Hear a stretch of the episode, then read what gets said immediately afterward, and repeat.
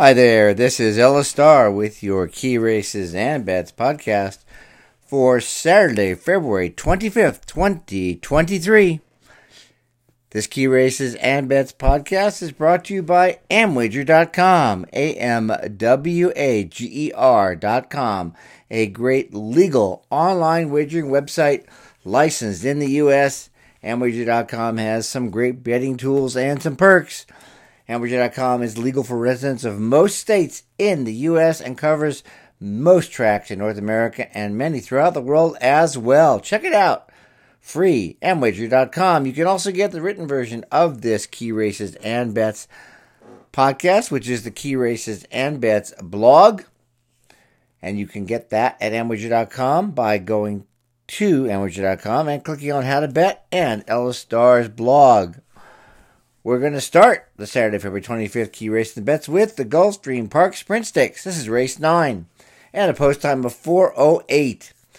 And the early pace scenario in this race appears very interesting because Super Ocho, who may be favored, has earned his only two U.S. wins leading from start to finish. Doc Amster has notched his last two wins leading all the way. Uncle Ernie has had the lead from the start in his last two wins. Candyman Rocket started in second over the first quarter mile in his two last wins and led thereafter. And Lightning Larry wired the field, winning last month and came from just off the pace in second last year, winning the Chick Lang Stakes.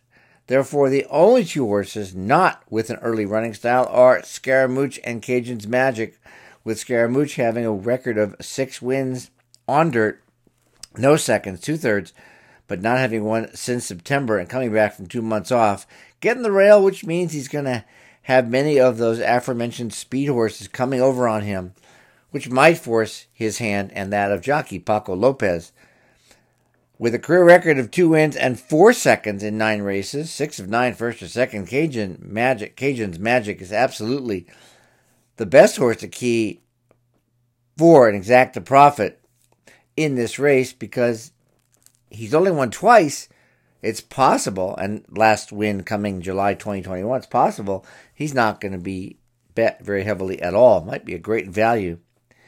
Cajun's Magic went to post at 17 to 1 last month in the Sunshine Sprint, very similar over the track, where he rallied from last of seven to get second behind Lightning Larry, who had led from the start. Being as it's highly unlikely Lightning Larry will be able to have an easy lead here, that same Hevert for Cajun Magic gives him a shot to post the upset in the Gulfstream Park Sprint Race 9, Gulfstream Park Post 408 Eastern Saturday, February 25th. I'm going to bet Cajun Magic to win it 3 to 1 or more. And then I'm going to play at least a dollar exact of Cajun Magic overall and all over Cajun Magic, hoping to catch a good price. Also, considering Scaramouche is the other defin- definite stalker closer in the field, I'm going to play an exact of Scaramouche overall.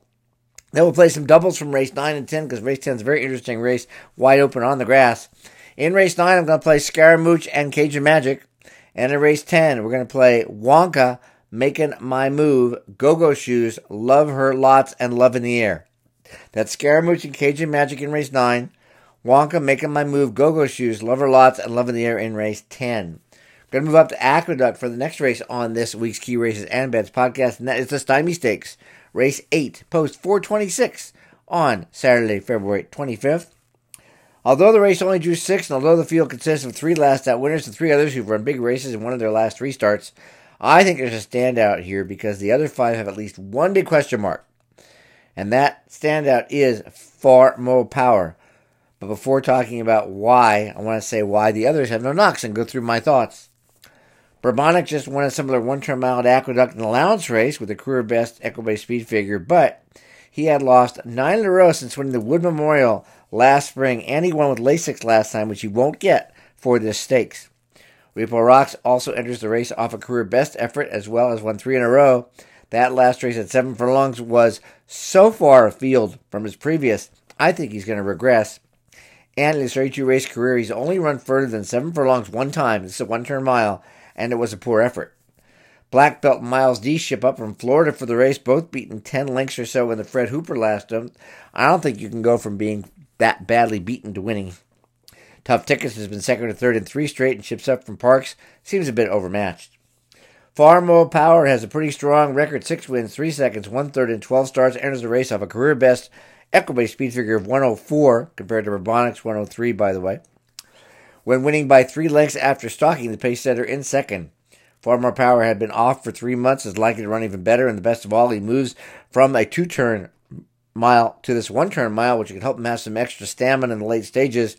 He gets a good post. He's won from on lead or off the pace. And it's important to note because there is no true need lead type in this field, so he could get the lead and have a lot of kick late. In the Stymie Stakes, race 8, Aqueduct Post 426 Eastern, Saturday 225. I like Far More Power as a win bet at 3 to 2 or more, and that's what I'm doing in this race. Moving back down to Gulfstream for race 10, post 438 on Saturday the 25th. This race, a two turn allowance turf race, follows the Gulfstream Park Sprint and offers, I think, some good returns in the double as well as within the race itself because it's wide open. There are five contenders, but in order, I'm going to start with Love Her Lots.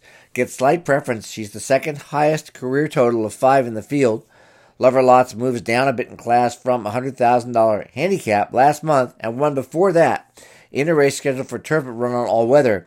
And that effort translates very nicely to what she can do here as well as she has won on the Gulfstream Park turf, having won four of her last 12, including at the similar distance of a mile on the grass in April with Vasquez aboard, who gets back on after four races with other jockeys. She, Love Her Lots gets first preference. Love in the Air has a pretty consistent record four wins, four seconds, three thirds in 13 races, only off the board in two. And although she's winless in five turf races, she's been second or third in all five and tells us she just may have been unlucky.